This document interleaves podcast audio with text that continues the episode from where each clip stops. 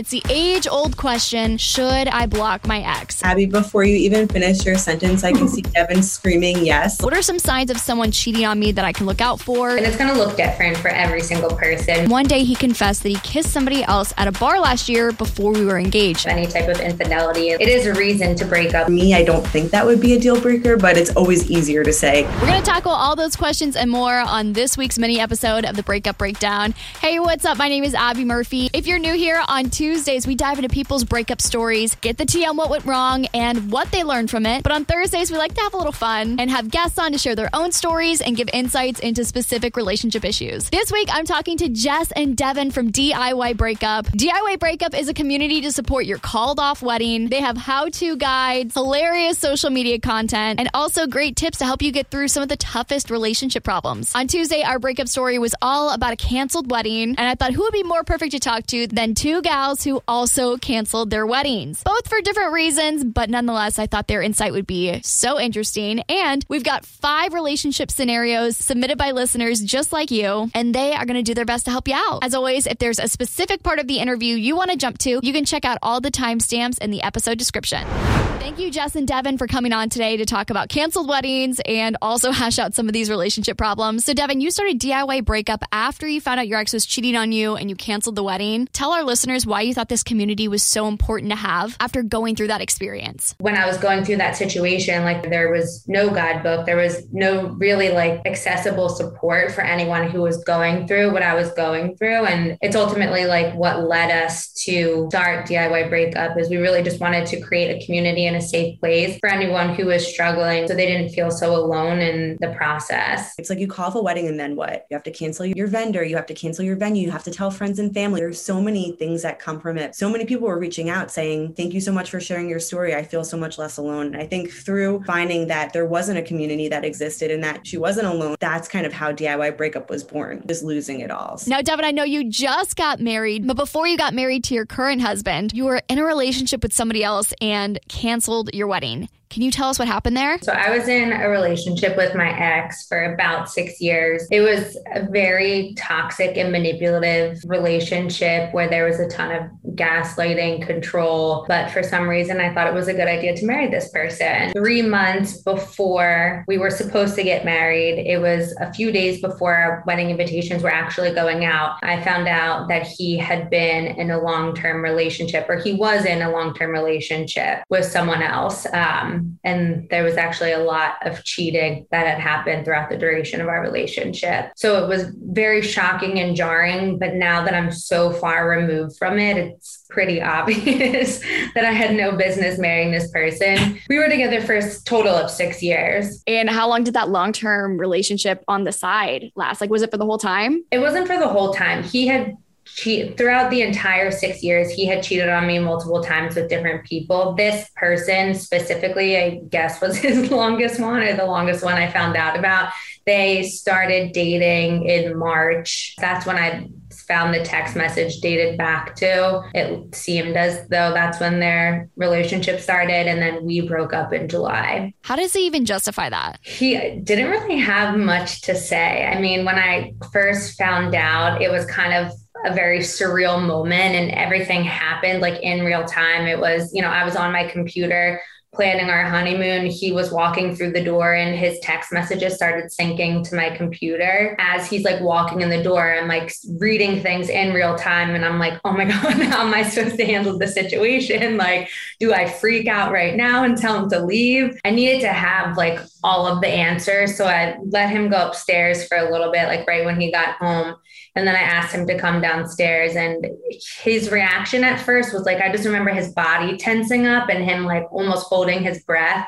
And then he let it out and was like, yeah, I have been cheating on you. And I'm pretty sure like the next words out of his mouth were my bad. With D I Y Breakup, you also hear from a lot of people going through relationship problems. So I thought you could help out some of my listeners who have sent me some of the things that they're going through and we can get your two cents on it. So the first situation is actually about cheating. This person D M'd me and said, over the past couple of months, a few of my friends have gotten cheated on by their long-term boyfriends. And this has made me kind of paranoid about my own relationship. What are some signs of someone cheating on me that I can look out for so I can try and ease my mind? Yeah, I mean, I think some big signs, and it's going to look different for every single person, but some big signs or red flags that I ignored were just like a change in behavior. I feel like, you know, people are typically on like a schedule and then all of a sudden like having certain meetings pop up or just like a change in their schedule or just like even their behavior and how they treat you every day. Like I remember one little thing for me was like my ex started calling me like a different nickname than he had before. And it wasn't like really a term of endearment. It was almost like calling me bro or something like that. If they're very defensive, that's another sign. If they accuse you of cheating when you haven't really done anything to make them, you know, be suspicious. Yeah, I feel like those are a lot of the ones that I ignored. You know, it's funny. I wouldn't have expected somebody who's cheating on me to come to me and being like, are you cheating on me? If I was being shady, I would want to avoid the subject at all costs, just in case they came back at me like, well, are you cheating on me? Thankfully, I'm not in that situation. But the next submission says, me and my fiance have been together for a couple of years, and one day he confessed that he kissed somebody else at a bar last year before we were engaged. He says that he's been feeling guilty about it ever since then, and it meant nothing, but he just wanted to get it off his chest. Is this something to end my relationship over? I mean, it depends on the relationship, right? Like, if you have someone who's coming to you and saying, look, I made this mistake one time, and it's something that I'm feeling so guilty about that I need to tell you about, there's nothing else, there's nothing else to hide, and this is it, and I'm putting it all on the table.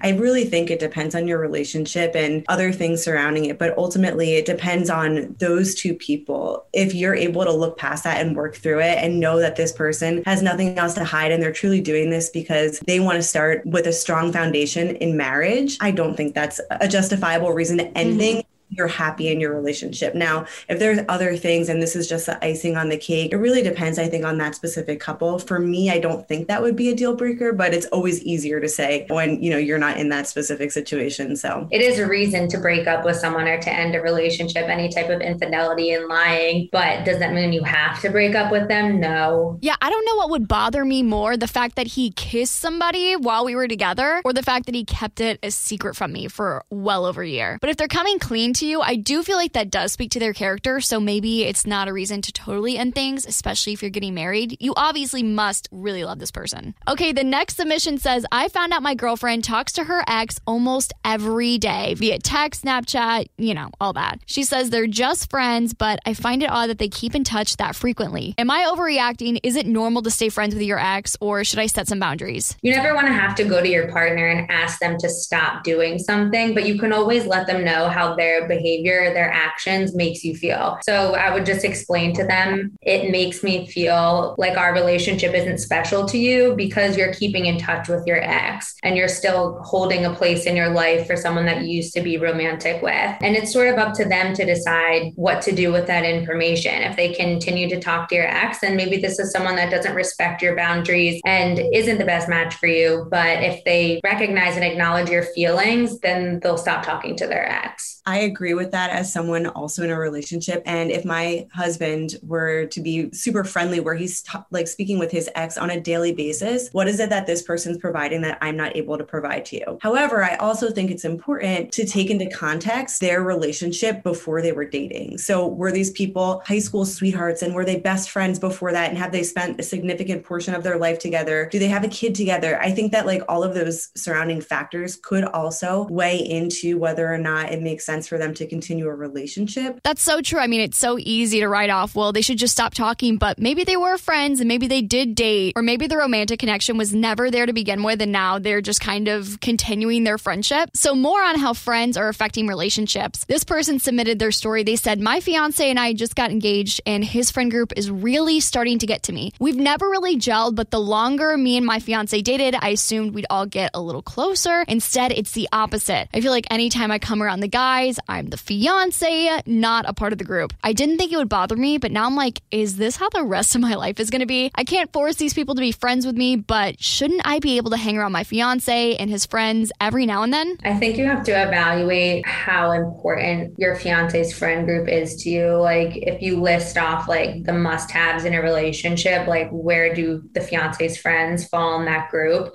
for me, it's extremely important that I would get along with my significant other's friends, because if they're important to, you know, let's just say my husband, like he has a really close group of friends from high school and college, I would never want to keep him or be a reason that his relationship wasn't as close, like with his friends or whatever. Um, I don't think it's like a deal breaker, but I think over communicating about something like this would be beneficial. I know that's so tough, because it's not like your actual relationship with your fiance is being affected. It's more of a lifestyle thing. And so I could imagine it sucks if every time his friends come around, you have this sense of rejection. I mean, if you're going to feel like that every single time they come around for the rest of your life, that could really eat at you. But at the end of the day, if you and your fiance are good, I feel like it's one of those things you just have to communicate about. Okay, this is the last one. It's the age-old question. Should I block my ex? Me and my ex just broke up, and every time I see him post, it really just bothers me. I want to block him because I find myself looking up his profile, and I want to stop myself since we ended on good terms and there's no legitimate reason for me to cut him off virtually. Am I overreacting, or would this be a good thing for my mental health to block him? Abby, before you even finish your sentence, I can see Devin screaming yes. Like, should I block my ex? The answer is like ninety-nine point nine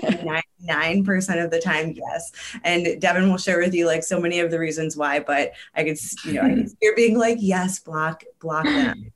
Yeah, I'm like jumping out of my chair over here. Um, yes, you should block him, because it's not good for your, your mental health to see that. It's almost like reinforcement, like from the, like from the relationship, whatever, like a, you know, connection you had to the relationship, like you're being reinforced every time you see his profile. And it's like, when someone's, when you're done with someone and you're having a hard time getting over them, like you truly need to leave them in the past. And even so much as like looking at their pictures will keep you there, will hold you there.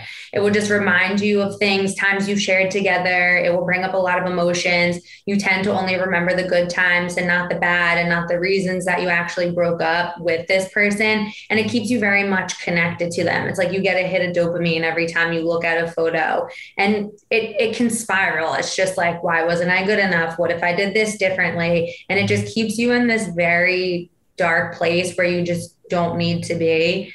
So my thought process is always just block them, out of sight, out of mind. Like you will move on so much faster if you're not having to look at their face.